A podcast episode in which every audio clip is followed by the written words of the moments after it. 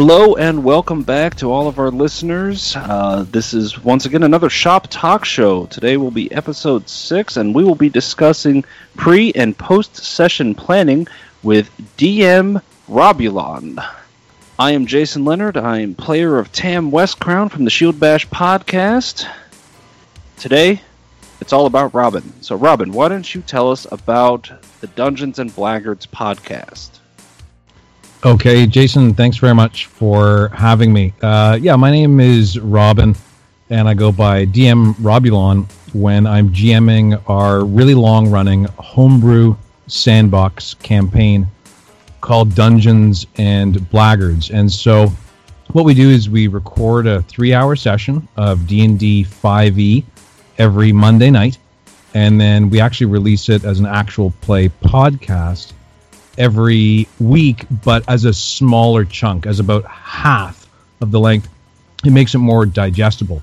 And so we've been playing for three years, and we're releasing uh, far, far behind where we're actually recording. So we have 10 seasons in the vault, but we've only released three seasons. Uh, we started with four players. Uh, at one point, we got up to six and so now we usually vary between about five and six players, and we play a very collaborative narrative story. So, from a session planning perspective, I guess that's what we'll be talking about today. Uh, it's a bit different than how you might prepare for a session. And uh, for anybody coming at us from another feed, uh, Shield Bash is a uh, it's an actual play Pathfinder First Edition podcast where we are playing the Serpent Skull Adventure Path. Uh, we just to give you a quick synopsis, we pitch ourselves as six assholes and will. So that'll give you a, a good good idea of kind of humor you should expect, and uh, don't let your kids listen. And I mean that in a legal sense. Like if they're under 18, they're legally children, and they shouldn't listen to our podcast because we get a little little off the wall on the humor and uh, a little off the wall on the topic. But that Disclaimer. being said, Yes, full disclaimer. Um, basically, like there's one I saw a long time ago that you know those those warnings you used to see on CDs. This one just says uh, you know, parental advisory. I say fuck a lot. That being said, today we are once again continuing our uh, discussions on more meta level topics, pre and post session planning. Now, this is a thing that I know I do a lot of pre-session planning uh, for when I run things, specifically when I run like Pathfinder Society stuff at conventions. Yeah, it's it's a lot more structured than what you'd see at a home campaign, where you know this is the scenario, these are the encounters you'll run into, these are the skills challenges. You know, it's all cut dry. Here it is because it's a convention thing. Uh, for my home games, it's a lot more fluid because you just never really know what's going to happen, whether I'm running an adventure path or my own homebrew stuff. But obviously, uh, as per usual, I do not pick the topics. This one was picked by our guest, so it is clearly something they are either passionate and or knowledgeable about. So we will let you kind of take it away, and you can tell us. Let's just start with what are the main points in your mind for planning, like just in general, pre or post doesn't matter. Like, where's the where's the big heart to that to you? Combat, story, funny, gory. Uh, these are the hmm. pillars of a good Dungeons and Blackguards session. So, I mean, number one, and it's good to take it down to the personal. It has to work for your players. Like just as you said, if you're running like an adventure, a pre-written module, it's a lot easier. Familiarize yourself with the stuff uh, think about how you're going to internalize it and deliver it to the players. It, how do they operate is going to be different depending on who the players are. So in, in this case, you know, we're talking about a recurring game with recurring players and a big picture, living, persistent world. So the four things that I think about the most are um, knowing that these players enjoy the aspect of combat, virtually every session, I'm prepared with numerous ways that we could engage in combat. Um, but I'm also thinking about number two, story. We're still going to be following traditional like act structure, traditional story beats and story progression. So every session should have a self contained problem, uh, something to react to, even if it's just one thing a puzzle, um, a mysterious monster that doesn't seem to fit the narrative. And the players are going to come with the reaction and the solution. And then me as the DM, I'm going to try and tie it together as a resolution by the end of the episode. And very, very often, because we play sort of a serialized long running campaign, we have a cliffhanger. Uh, there's often a juicy cliffhanger that in the last half of the session I can see it. It might go that way.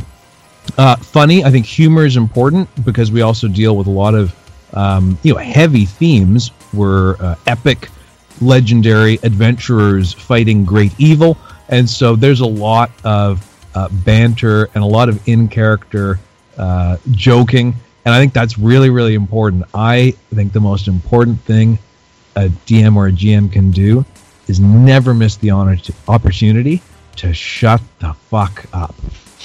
Just let them talk. Let them really talk. And this is where the final part is active listening. So I while the players are playing, I write down what's happening. And so I have a color coded method where I write down in the game what they're saying and I'm using their ideas to seed the ground that I've prepared for them. So I think about what might happen given what happened the session before, what's happening in the world, maybe a quick sketch diagram or an updated map. That's it. So there's not any great planning other than knowing the story beats, knowing the format that the players like, and then really getting invested in them and thinking about all the ways that they might go. I learned early on um, and then we can talk about how I kicked off the campaign. That it was a lot better to be flexible and improvisational and allow the player agency to really lead. What was this campaign going to be about?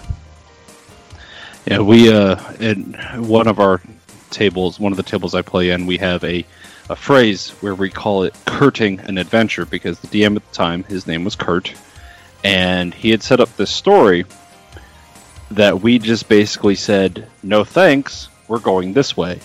Uh, I believe the phrase we use is "We're getting the hell out of Dodge," and for the next three adventure hooks he tried to throw at us, we were just like, "Nope, not interested," and he basically just had to close his notebook and try again in two weeks because we were just we weren't there, you know and it caused the you know we've done it a few other times to hilarious results. One DM will never give a hard time because he should have put the boat further out to sea instead of in swimming range to shore.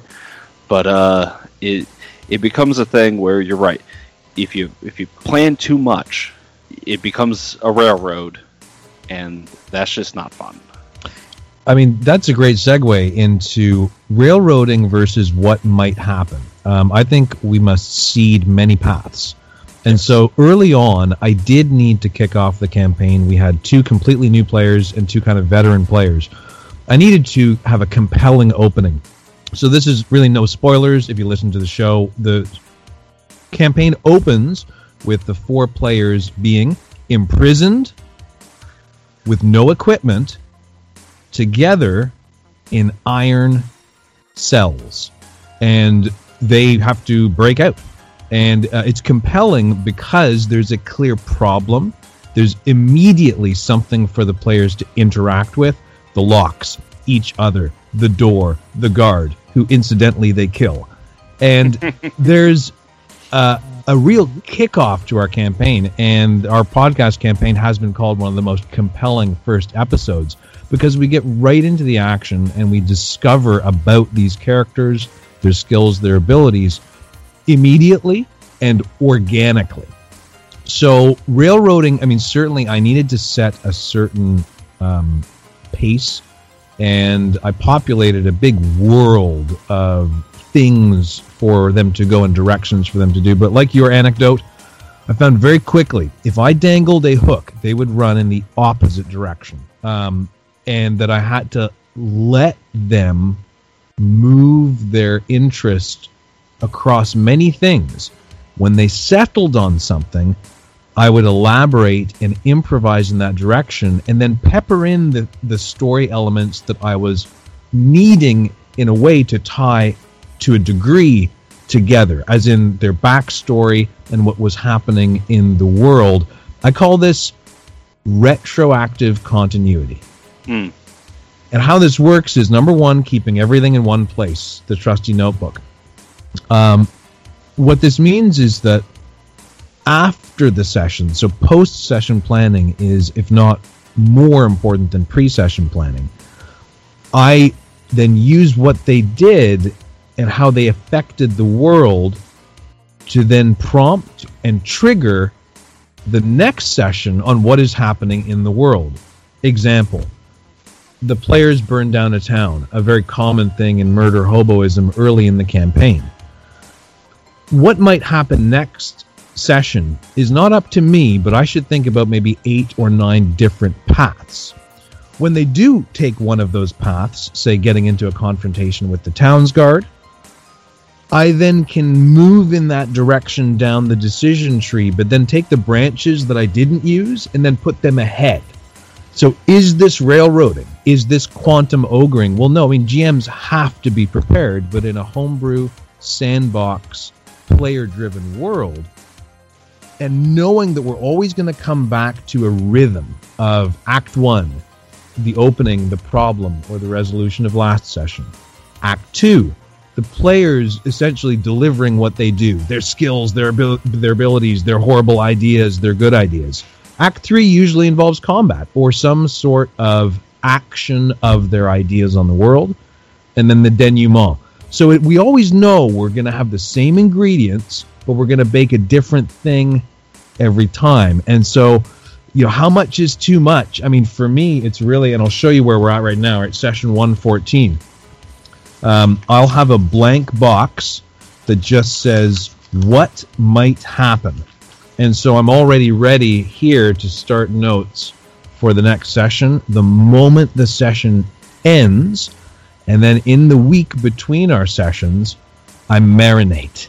This is the part where I just roll ideas around in my head and then always using the trusty notebook just jotting little sketches down or things that I see uh, during the week that are, are compelling, uh, thinking about the big story, and then when it's time for the session to start, I sit down only about 15 minutes ahead of time. And I'm scanning maps in uh, to give the players moments before we log on. Um, in that way, everything's very fresh, and um, I don't overthink it. Uh, the worst thing is getting attached to a certain outcome. Um, and we can talk about a couple times in the campaign where the players absolutely did a left turn and avoided what I felt was a key, uh, something key, but I had to just go with it. And some of the players even noticed. They're like, I think, uh, I think DM Robulon really wanted us to talk to the locals on that island. I yeah, I say let the dice and the players decide. Um, if I meddle and I hint strongly in a certain direction, I feel that sort of taints their decision making process. And hearing the players um, in character decide what to do and then do it, to me, that is a role playing game. And that's when I sit back with uh, you know a big smile. I usually mute myself, and they'll go and talk and that I think adds to the player agency where they know it's not railroading, but somehow DM Robulon has this path and this horizon that is always in front of us. Well, yes, no matter where they're pointing, is the horizon of the story. And so pre and post session planning so important. It sounds like you also run through a lot of improvisation. Yes, uh, but the maps, drawings, um, even images, or sometimes I involve songs and instruments that they ground it.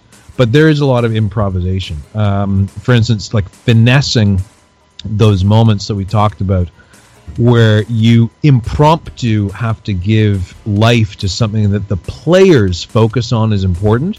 Uh, we've all had those moments. I think they're historic moments in the campaign where the unnamed uh, meat on a stick vendor becomes a critical recurring NPC. Yeah, yeah. In our one of our campaigns, we uh, one of my characters decided, you know what, we're going to keep one of these goblins alive, and thus we have spent the last several levels adventuring with Quimby, the barbarian goblin, who has uh, done almost as much damage as good, and we've had a wide variety of hilarious, sad, and somewhat uh, disgusting encounters with. But Yeah. yeah. Do you ever run with the? Have you ever heard the expression "the illusion of choice" when it comes to DMing? Yeah, um, yeah. The the illusion of choice. I mean, it's difficult. I, the discussion I think gets into quantum ogre talk too, which is if I prepared a troll bridge, and no matter what the players do this session, they're going to end up at the troll bridge. You know, I think the classic uh, example would be a labyrinth going through a forest. But no matter what the players do, by the end of this session, they're going to reach the troll bridge. Um, that's difficult because the adventure is the journey. So I feel that if everybody gets to act out their cool characters' abilities, if everybody feels that they achieved some sort of level of adventure and progression in their in their character, then whether or not they fight a troll at the end, whether that being the game's destiny and the GM's choice, it, it's it's one of uh, it's one of the topics I could talk about for for hours. Um, and, and to a great degree, I think that the flexibility of a good GM makes these things seem okay. Um, and perhaps I'll give you an example. Uh, in season two, when we were just kind of feeling out, and I was just learning that, and I was a, I'm a first time GM as well. This is the first time I've ever DM'd sort of a long running game. There was an inevitability to the party having to decide where they would go on a voyage by sea. It was clear they had to choose one of the players' kind of critical backstories to pursue or not. One of the characters' essentially quest was sailing away on the horizon. And they realized they, they could follow this boat and they could really follow one player's um, very, I'd say, concrete quest. Or they could sail in the opposite direction and pursue what seemed to be a more collaborative quest that dealt with their abduction and imprisonment. Okay? Okay. So in this moment, I really like sat back and, and made sure that they would choose which way this thing would go. Now, regardless what they do, this player's quest, which is it's a classic hunt for a missing ancient mega weapon, classic, right? Uh, it's always going to persist in this world. And although it did sail over the horizon and they went in another direction, I've been following what has happened to that um, influential and most powerful artifact. And in fact, in season 10 or so, they've finally come around on my giant risk board map and are starting to interact with it again. The campaign could have been totally different, but instead they tacked left when they could have tacked right. And so in my game that I'm running, I feel that I legitimized the quantum ogre and that well eventually you're going to face this big bad on this evil island because they really do exist. And by your non-actions, you are simply delaying the inevitable. Yeah. What do you Yeah, the world doesn't stop moving Correct. just because you're not interacting with it. Correct. I was referring to something a little bit more, a little bit more concrete on the planning side. Like Mm. the way I was always introduced to, to the illusion of choice is when you're DMing, and you give your party the option of like, well, you can go to city A, city B, or city C. hmm You as the DM, you don't design three cities. You designed one city, Right. and doesn't matter which one they go to. Like, okay, this one it's sandstone and has a, a demon motif. This Right. one is brick and has you know an angel motif. Like it's the same city, just with slightly different variations for flavor's sake. Hmm. That's more of what I mean of the illusion of choice for that sort of like actual the meat of like actually planning out like a city with its NPCs and the interactions that they could potentially have in their shops, magic items mm. available for sale, stuff like that. I mean that yeah, I see the angle that you mean where regardless whether it's city A, B or C, we're only going to create one city. Um you know, in that scenario, I think it gets specific because we know how terribly difficult it is to populate whole cities and towns. And so, in that scenario, I mean, my own experience is this I knew that I didn't want to involve large cities early on just for my own sanity. And so, naturally, it did a lot of research and actually watched a lot of YouTube videos on well, how can we organically make a campaign and let's start with the mental map. And the first place we meet, it'll just be a town. And you don't need to design any town. Just let it happen. Okay, there's a town on the horizon. And I almost let them describe it. Well, what do you guys think it looks like? Is it a little walled town? Yeah, yeah. Does it have like smoke coming up from it? It does. And so, in a way, I've avoided this by waiting them for them to pick A, B, or C. And I think that I guess the question is really is the illusion of choice a contract that the players by default have sort of signed up to? What do you think? I think they, to a certain extent, yes, um, because, and part of this is you know the way I I plan for my homebrew stuff is, you know, obviously nothing gets too concrete, but I have a world, and I I have what that place is in my head because my DM philosophy is I control everything but you. You interact with the world, and I tell you how the in- world interacts back. And so, like, I I know this stuff. Like you, I, I did a lot of YouTube stuff. Matt Colville is is kind of my my go to. Uh, mm-hmm. got a lot of great videos. I, I'm not perfect at it by any stretch of the imagination, but I I like kind of already having an idea, a motif, as it were, of where they go to, so they are aware. Now, if they get to that city and they turn around and say, "Yeah, we're just not going to go in. We're going to go beat pirates," sometimes I have to look at them and just be like, "Listen, you guys can be pirates, but." Um, that's a whole different campaign. That's not what we hmm. signed mm. up to do together. That's that collaborative storytelling where it's like, yes, you guys can do what you want, but at the same time, I have to present you with a story, and I do not have a pirate campaign. Yeah, you know what I mean. there's a balance there for sure. Yeah. Um, I found out a couple times that I would heavily prepare a building in a session following a session where the party had clearly declared we're going to infiltrate this building. So I designed a great building. The party still hasn't entered it. You know, 100 sessions later, they seem to um, sense that I had prepared something in a certain direction. And that's probably one one time where if I could go back in a time machine, I might have told them, you know what guys, I go into this building. I got the dynamic lighting lighting set up. I got like 60 rooms. I got like 100 baddies in here.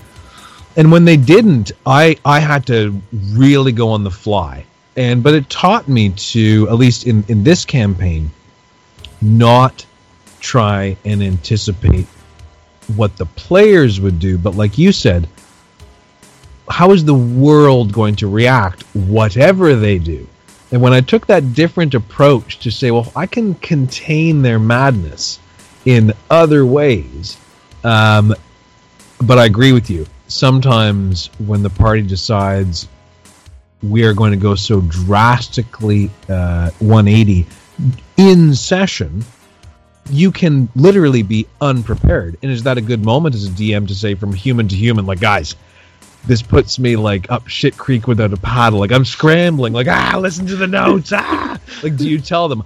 I yeah i'm not sure i think that in, in i certainly once or twice instead of telling them i just bit my fist and went you know what we can do this. Guys, you know what? Take a five minute break, pee break time. We're going to go get fresh uh, drinks and we'll see you back in five. And it worked. That's good. Yeah. That's good. I, um, I will admit with my, my session planning when I, especially when I do something homebrew, uh, like obviously, listen, are you familiar with the adventure paths from Yes. from Paizo. Yeah. So like you're familiar like when you sit down to play one of those, you know like this is the like this is the overarching story. There's And a if you try to- structure, a beginning, Yeah. middle, end, and various steps along the way. Yeah. And so like if you if you're playing in one of those and you try to deviate, you're kind of just a jerk. Like you knew what you were signing up for. But like with the homebrew campaigns, like I try to make it clear, you know, it's that first act concept like you talk about. We're like, okay, here's the thing for this session, but I'm also trying to set up in the first session the thing for the last session. Like this is where you're gonna end up. Yes. And now, you did know, you do that? Uh, do, do you feel that you can do that successfully in your homebrew campaigns? As in, regardless whether they water the seed, the seed is clearly identified early on in the campaign. I try to. Um, I can't say I've done it every time. You know, I've probably run thirty different homebrew campaigns. Some of them, you know, some of them are just really off the wall, five session, you know, Yeah. blah, you know, silly silliness, Monty Python level, wacky.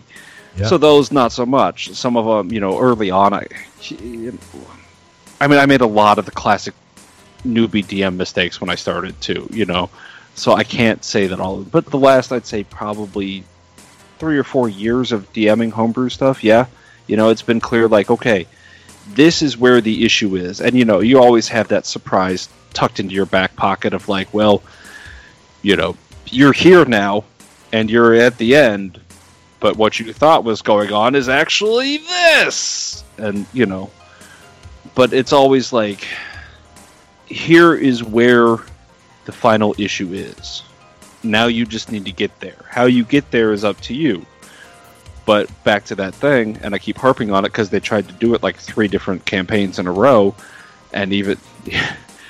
And I kept telling him, "I was like, okay, do you guys want this one to be the pirate campaign? No, it's fine. We'll do-" And then they're like five sessions in, they're like, let's go be pirate. I'm like, shut up. Yeah. Um, but they're Yeah. just like, let's just. Take, I'm like, okay, you're not going to get to that end though, and there's Yeah. like, that thing is still going to happen while you're out here robbing merchants. I mean, it's it's interesting, and the examples that you give. By the way, thirty campaigns. Wow. Um, you must have medals and battle scars, and uh, you know, uh, physical and mental wounds. What I ha- What I You know, have those is a very players are understanding wife who entitled- lets me play too much. I have two different groups that I play with on a regular Right. basis, and it's Right. You know, it's, uh, it's it's funny. I mean, I always say those players are an entitled and ruthless lot. Um, but uh, yeah, I mean, now actually, we're the campaign that I've started. Really, in a way, I've, I'm blessed with amazing players, and with just a really lucky sort of lightning in a bottle. That the first campaign that we started has turned into this um, real living campaign world. So we have four spin off campaigns. Um, we have Goblin Bounty Hunters, which is a spin off campaign with uh, like four or five other players. We have the Misadventurers, and these characters and PCs all sort of live and persist in this world. So, you know, running the campaign has been um, great. And so I've actually never been faced with some of those challenges that you mentioned where you have to in a a limited series sort of tie things together. And it really is artistry. So i mean kudos to you to even like making that happen. Sometimes i'm like gosh it's so lucky. Because the way i set up the world is asking folks first what are they interested in? And just ranking them. Um, exploration political intrigue and um, grand involvement in the world's events, combat, um, sort of bushwhacking, and so they all they all kind of wrote down what they wanted. So what I thought would be best to create was a almost like a uh, guess a Super Mario type top-down view of the world where I guaranteed them, and so we have one big continent and seven big islands around it, and so I guaranteed them that wherever you go, you can always go to this place, and it's quite obvious what's there. The Wizard's Island, this big cliff jutting out of the water, there's wizards there. And over here, these creepy islands with jungles and etc., there's monsters. You can just tell that's going to be the rangery, bushwhacking, scavenging campaign.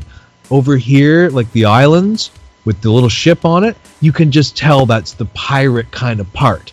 And so I, I, we set off the campaign, and I said, look, at any session, if you halfway through a session, if you guys pivot and surprise me and say we travel halfway across the known map, and we want to go down to the Dwarven Kingdom, I'm ready for it. That's nice to have. It's nice to have, and that comes with a lot of like, with the world that you have. Do you have like a primer that you've written for like your own notes? That you know talks about notable yeah. NPCs and everything, all that stuff. It, How much of that developed. do you get out to your players? It's developed now, but when we started the campaign, I burdened the players because some of them were new. Were new with nothing. I just said we're going to have a fun time tonight, right? Not not knowing what would happen. Um, one of our players actually dropped out immediately on session one, was replaced by a bench warmer in session two, mm. and that bench warmer has become you know, one of our core players. And actually, that player who dropped out in session one actually came back for a limited one-on-one series and made a reappearance cameo in like session 100. So we have, you know, we have the ability to get pretty, uh, pretty flexible. But the primer that I give now is different than the primer that I gave at the beginning. But there is a core interest to our world. So our world is a sci fantasy world caught between the past of forbidden magic and a rapidly approaching present of alchemy. Um, a hundred years ago was the end of the Goblin Wars and the great fireball that destroyed a quarter of the landmass of all of our major continent. So there's this huge wasteland through the middle of the, the main continent in our world, and the goblins won uh, the Goblin Wars, and they displaced all the dwarves from their homeland. And so that's the setting that I prepare people with. It's quick, it's snappy. You get a sense of, oh, okay, so magic's kind of weird, and oh, okay, yeah, magic's almost forgotten. And so if you're a druid or a sorcerer or you're a wizard's apprentice, there's something almost unapproachable about that. Um, whereas alchemy, and things like uh, we can tell this world is about to get very steampunky. Now the cool thing is I let the players bring the old era into the new era. The players are very aware that I'm using their character backgrounds to make this happen. As in our blood hunter, he's not a blood hunter, he's the blood hunter. He's an experimental um, wizard's uh, experiment our uh, artificer potion smith isn't just any potion smith. She's like on the cutting edge of alchemy.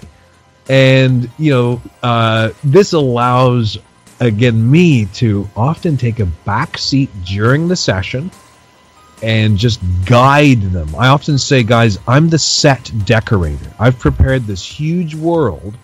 And uh, when I show up for a session, I'm really just like the audience, just making sure that the props that you guys call for are appropriate, you know, and, and just making sure that if you guys jump from scene to scene, that like I'm following you. And I'll often have to ask the players, okay, let me just understand here. You're about to create a mushroom portal underground. All of a sudden, you want to warp back to this town you were in six weeks ago. Okay? Okay? Here we go and that that's a good thing to have too. It sounds like your players are also very invested, which probably helps you quite a bit, I'm sure, because they are they're interested in the world itself and they want to see it develop. It sounds like. Uh, yeah, and that's a very good segue to one of your other questions that you sent ahead of time, which is uh, do it alone or totally freewheel it. May I ask you a question? How much do your players have an insight to where you think things are going? Lately, uh, well, so I have developed this habit of every couple sessions, I sit down, like, totally out of character, and we all sit down at the table and we just talk about what is your character thinking, what are they feeling, and, mm. like, what about the campaign? Like, what is their goals? Just so we can all kind of touch base with each other and I know what's going on but lately I've been just running a lot of adventure paths, and those make it pretty clear as to where, like, what the overall goal is. So that, that one's kind of cheating for my part because it's uh it's pretty clear where they're going with the homebrew stuff. Uh, so my homebrew world is called Breakwater, Hmm. and I am, I love it way more than anybody else does. That's for sure. But um, it's it's constantly kind of evolving, and I don't know that my players have been as invested in it.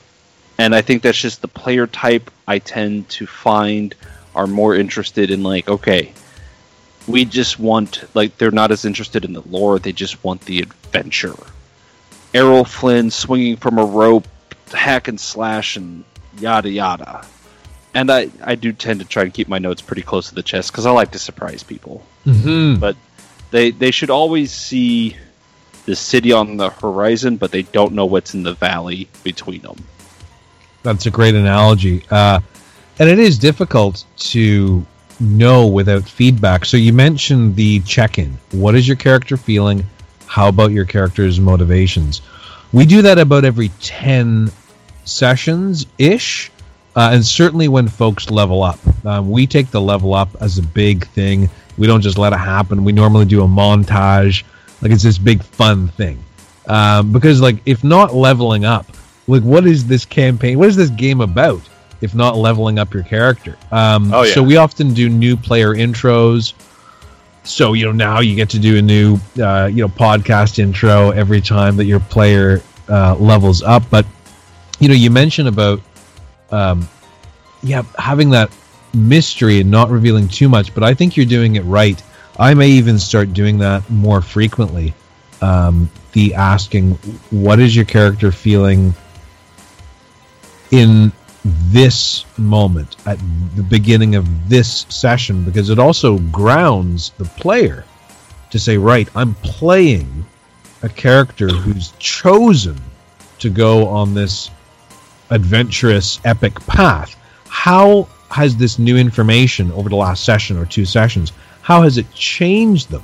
Um, and again, these are the moments where, as a GM, you just want to sit back, you know, take furious notes because these are these gold nuggets that you want to use and incorporate later to those impactful um, moments that, you know, again, you don't, you know, they're going to happen, but where they happen and when they happen, I mean, who can say? And at our table, we have the expression, "Let the players write most of the story through their own paranoid conjecture." You're taking that in a much more wholesome way and letting Yeah. them write the story through what they what they're really feeling and stuff. Where obviously ours is not quite so uh, cooperative or nice, Right. but it gets the same point done.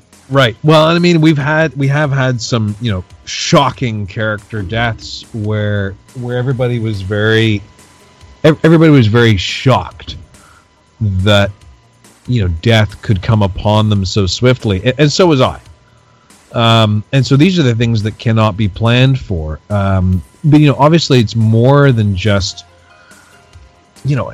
Again, it's knowing your players. It's having something compelling. I think every session that can be advanced. And as long as you're doing that, when it comes to, you know, we haven't even talked about, you know, how do I plan encounters? To me, this is secondary. Uh, although we rank in Dungeons and Blackguards, we rank things as combat, story, funny, gory. Every, every session should have those things. Really, the combat is always a function of the story. Um, in fact, I don't think I've ever done a random enca- encounter. To me, that's almost antithesis of the game that we're running because every encounter in fact i have like a basket this big of things to feed an encounter and you know abandoned story threads npcs who they've forgotten who might be actually hunting them due to the party's continuous transgressions against humanity and these things are always um, to me a simple function of how many players do we have tonight? Is it four, five, or six? And how intense is this combat going to be? Is it one wave? Is it two wave? I know my monsters, I know their abilities, and I know the players' abilities. Um, I gave up on monitoring their sheets. I said, guys, I got enough to do. Like you say, I run the entire world and everything in it. I don't even want to see your sheets anymore. And so that, since about level 10, means I don't even know what skills and abilities they have. So when they pull stuff out, I'm like, ah, I'm shocked, right? Uh, they stunned one of my big monsters that I've been waiting to use for like forever and a day. And I'm like, guys, I'm crying. I'm crying here. My monster doesn't get to do any of its cool abilities. I had no idea your um who was it who cast a, a paladin. A paladin cast uh, some sort of smite where the end effect was stunned and I was just really on this giant creature. You can do that. I was blown away, but it was exciting and it makes me feel like a player uh, because I'm invested in their characters and they're very invested in this persistent world that they can tell um, they're affecting. And it's not just trivial. Um, it's recognizable that they've been changing the world and sort of painting my canvas with their players brushes. And, and i think that's again when we talk about the big topic pre and post session it's about thinking about the players. Why do they show up every week? It's not the lore and the stuff that we jot down in our notebook right? It's the cool stuff they're going to do that session and how they feel that week or that month in between sessions and how in, uh, involved they felt in the story and in the combat in chopping the head off the giant purple worm it, so we realized gosh we overthink it right I've heard it described as the um, the Skyrim effect. You know, if you have you ever you played the game Skyrim?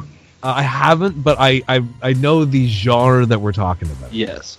If you ask most people what the storyline behind Skyrim is, they're just like, ah, I don't know. There's some dudes on a mountain and they want you to save the world. But if you ask people what they did in Skyrim, it's yeah, it's oh, I fought bandits and I did this and I fought dragons and I threw a bear at a giant and like and it's all this stuff of you know, like you said, it's the cool stuff they get to do. Yes. Yeah. But I do want to circle back a bit because you had mentioned and I've been waiting since all the way at the beginning of the call, combat. Yes. Have you ever heard uh heard the podcast Critical Hit? Yes, I have. Yeah, Yes. we've uh we've done a I think we've done at least one cross promo with them. awesome because I I fully adhere to the Rodrigo school of thought. Combat should never exist without a point, and sometimes that point is really easy, really simple. Like the like I've never done a random encounter. Spoiler for my Kingmaker players: those random encounters, they're not. When you randomly encounter a group of trolls, that's so you learn that there are trolls in that area. You know, if you show up and you fight a dragon, and you know, sometimes the point is not a lot. Sometimes it's, hey, you are under leveled, you don't have the right gear, you don't have like, and it's just here's some experience and gold, and that is the whole point. But like, it should always have a purpose.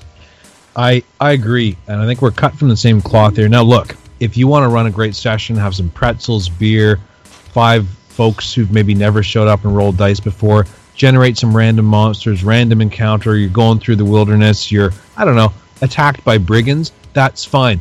But in my soul, in my soul, I would still be inclined to start a story thread about those brigands and how they were nefarious and um, tracking the party. And before you know it, I would be going into guys. Session two is going to be even better. The brigand chief. See, I mean, I can't help Yeah. myself. And so, but I think there's three or four ways we need to look at combat. Number one, uh, the three Ds: distract, delay, or defeat slash destroy. Right? You need to think about: is this encounter simply a distraction, or are we here to delay? Are we here to, in some way, either to buy me literal time as the GM? As in, I'm not sure what we're doing tonight. We're about to fight a giant snail. It's it's time for a giant snail. Or is it a legitimate existential threat to the party? It's the big bad, or it's the person or group who they've drawn the interest of, and now there's an assassin coming to kill the party.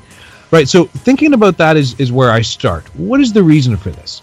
Um, number two, I think about large versus contained, as in, is this a sprawling outdoor combat with many NPCs? The largest battle I ever ran took us five hours to conclude. Had about 180 extras, Whew. cavalry, four factions. It was crazy. Um, from then on, I experimented with different ways to do big combat. I do like the Matt Colville school. Um, I am a student of like the wargaming, uh, but I also am a big fan of um, Guy, uh, How to Be a Great GM, and you know he also just talks about you. You got to wrap this stuff up. You can't do combat for six hours. So I think it's just again important to know why we're getting into combat, how it's come about as a function of the player's actions, that the monsters or the baddies or the opponents are appropriate to the setting and the story. And again, like we've talked about the whole uh, the whole chat here, in the campaign now, I know exactly what vectors and angles have been unused or left untouched and you better believe they're going to be the next encounter. Early on, it was a little more difficult, and that's where I used the retroactive continuity, like we talked about with our example of the brigands in the one session campaign, that retroactively, the brigand ambush becomes a very important moment in the party's history. Yeah. They weren't going after just any travelers in the woods, they were going after the party. Yeah. Why yeah. were they going after the party? Whose backstory are they involved with? Who has secrets and skeletons in their closet? I mean, this thing writes itself. And because it's based on the players, boy, are they going to be invested. Uh, now, we're always careful to not overinvest in the players should they not show up, or should they, you know, shit the bed and say, guys, this Monday night D&D thing isn't for me. An actual example, one of the the games I'm running, I'm running the Kingmaker Adventure Path, and it's very much explore and like here's here's your here's your map. Go figure out what's in it, right? It doesn't do a great job of setting up the final boss. So it's like it. I've been trying to seed little things through, but I'm like that final boss doesn't even show up till book six of six. So I'm like, in book two, I was like, let's create a new enemy, and so they just started encountering these just these random people, all in troops, and they've got these black insignia of silver thread, and it's different different symbols and stuff. But it's like, okay, these are the people that are coming after you. Now you need to figure out why, mm-hmm. who they are, why they're coming after you, and how to get them to stop. Sounds like cultists. Kind of. And well, that's the the party still hasn't figured it out, so I'm not going to go into too much on it. Well, th- and that's the um, those are the threads that you sort of dangle. And I always like the analogy of you know weaving and the carpet and the thread or the tapestry. And I think that's what we're always doing as GMs and DMs. We're taking the game system, which is a series of rules and conditions. We're taking the players, which are a bunch of fleshy people who breathe in and out, and they need to simply act through their character and have a good time. And then we're taking this grand idea. And again, sometimes I think the proportion of time that we can spend thinking about the grand idea can be too much. And I always try and wind it back to how is this affecting the player and how they feel that they have a legitimate place in the world, and, and you know therefore they get more invested. Um, so in in in session planning, I also try and integrate every session, drawing a line from where the player where the player was to where they're going to be based on our understanding of their motivations. So, you know, practical experience.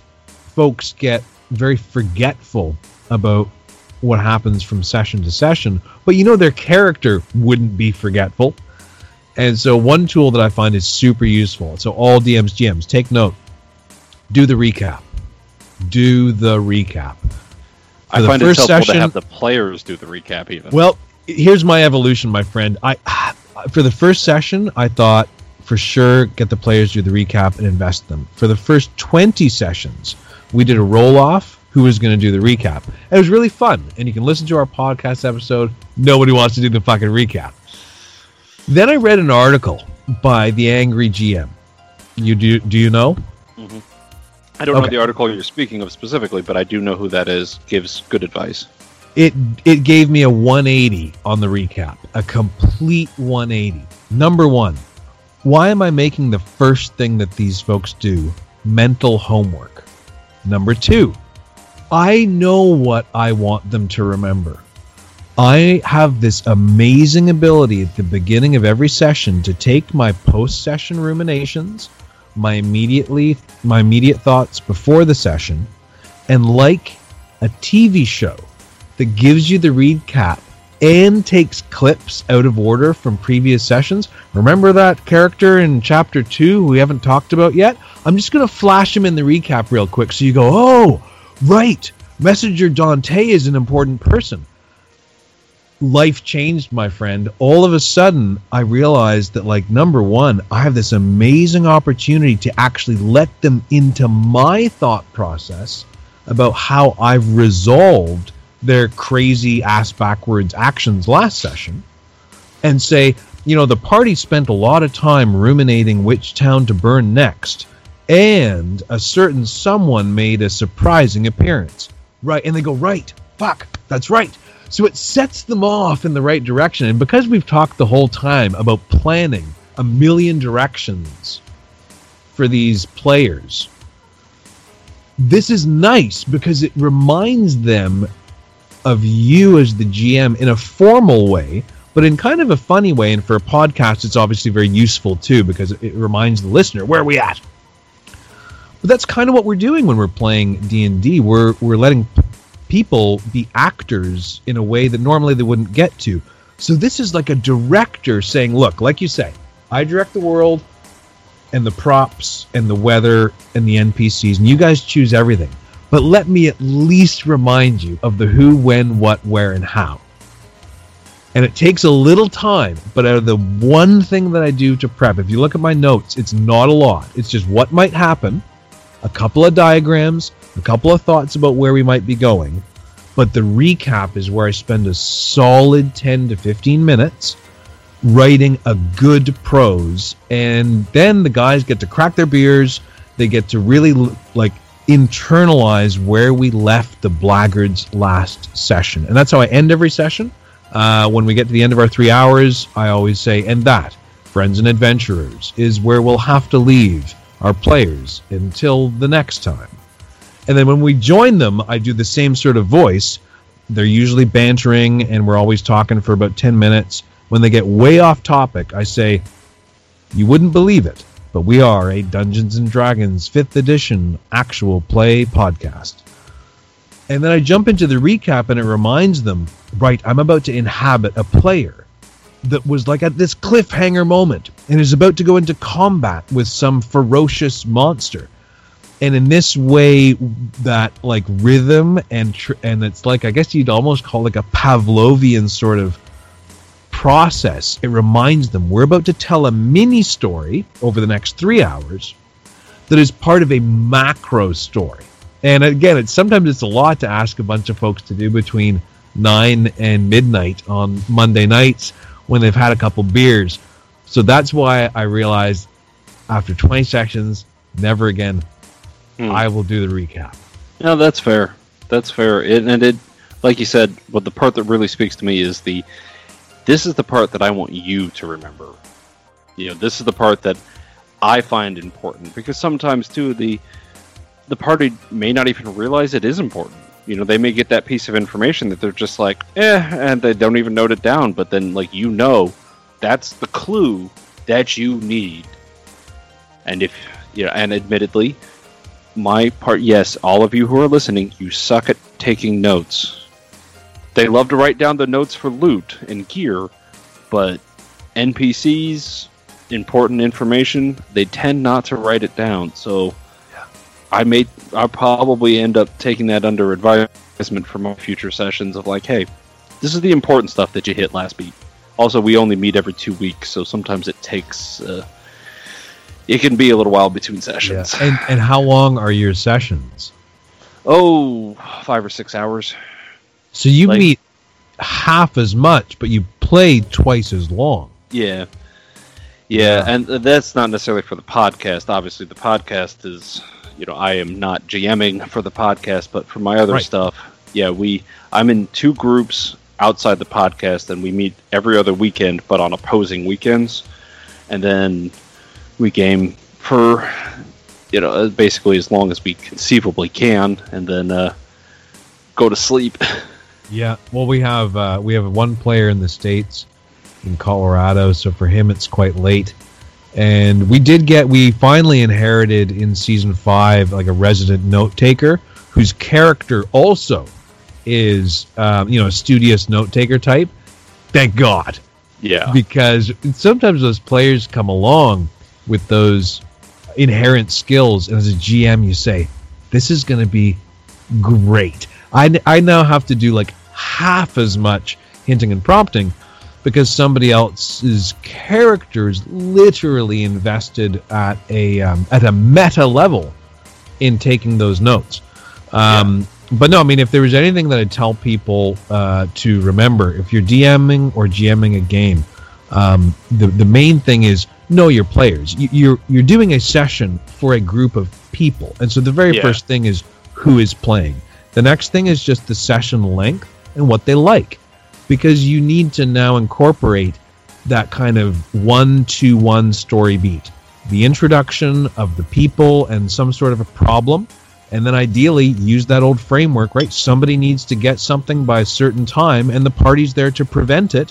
Or the party needs to get something to somewhere by a certain time and the baddie is going to be there to try and interrupt them. I mean, we all know this. Every story is the same. I mean, every story boils down to somebody needs something badly and yep. somebody's going to prevent them. So once you know that, you populate it with some diagrams and maybe a little map, and then you get maybe one or two NPCs and a monster that you know the skills and abilities to.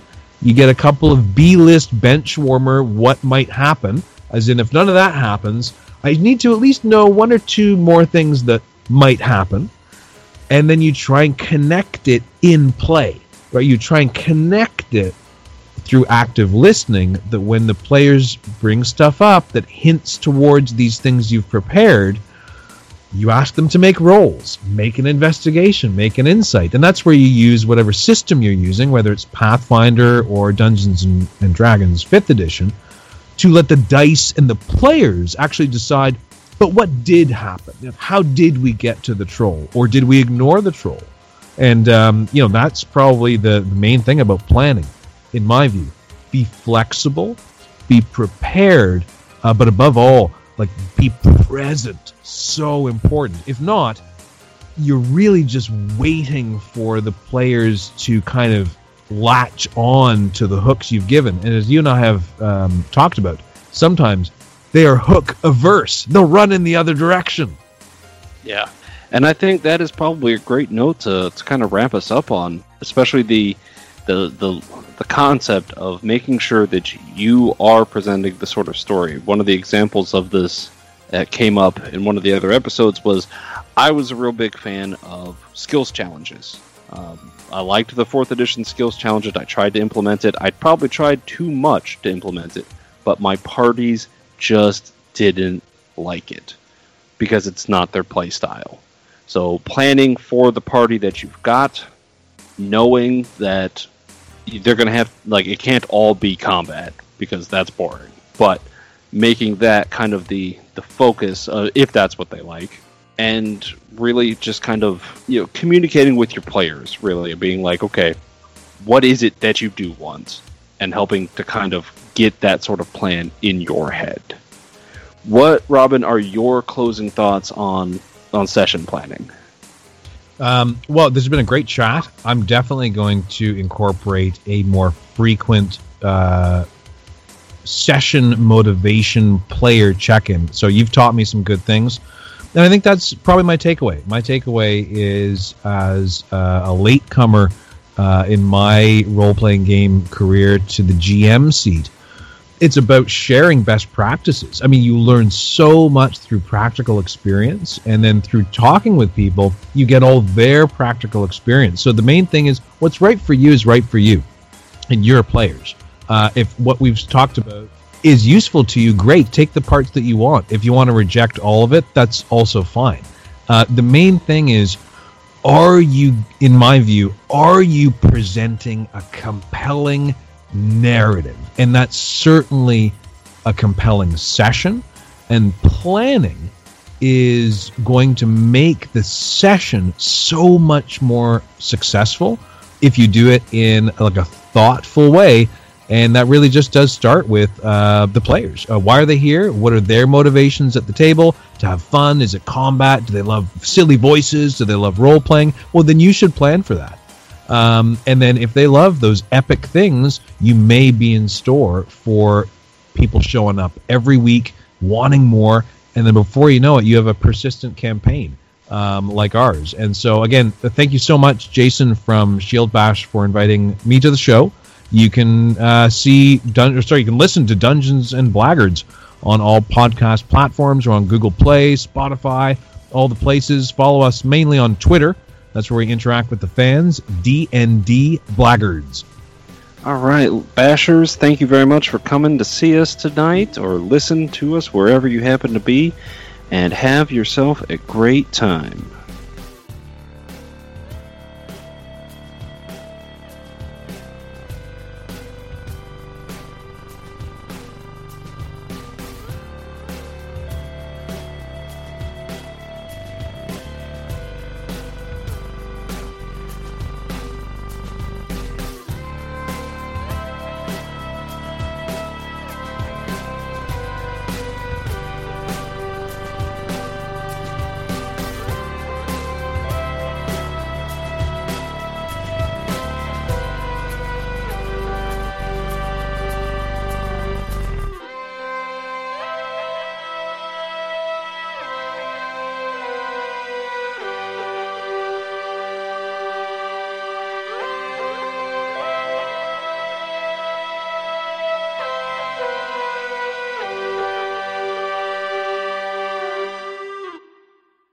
Shield Bash is made in association with Knights of the Octagon and Farmageddon Gaming Convention. Find us online at shieldbash.net, on Facebook at Shield Bash, on Twitter at Bash Shield, and on YouTube at Shield Bash. Music by Lee Rosevere. Serpent Skull and Pathfinder are the property of Paizo Publishing Incorporated. Leave a comment on iTunes for a chance to hear us read it out on the podcast. Questions and comments can be sent to shieldbashpodcast at gmail.com.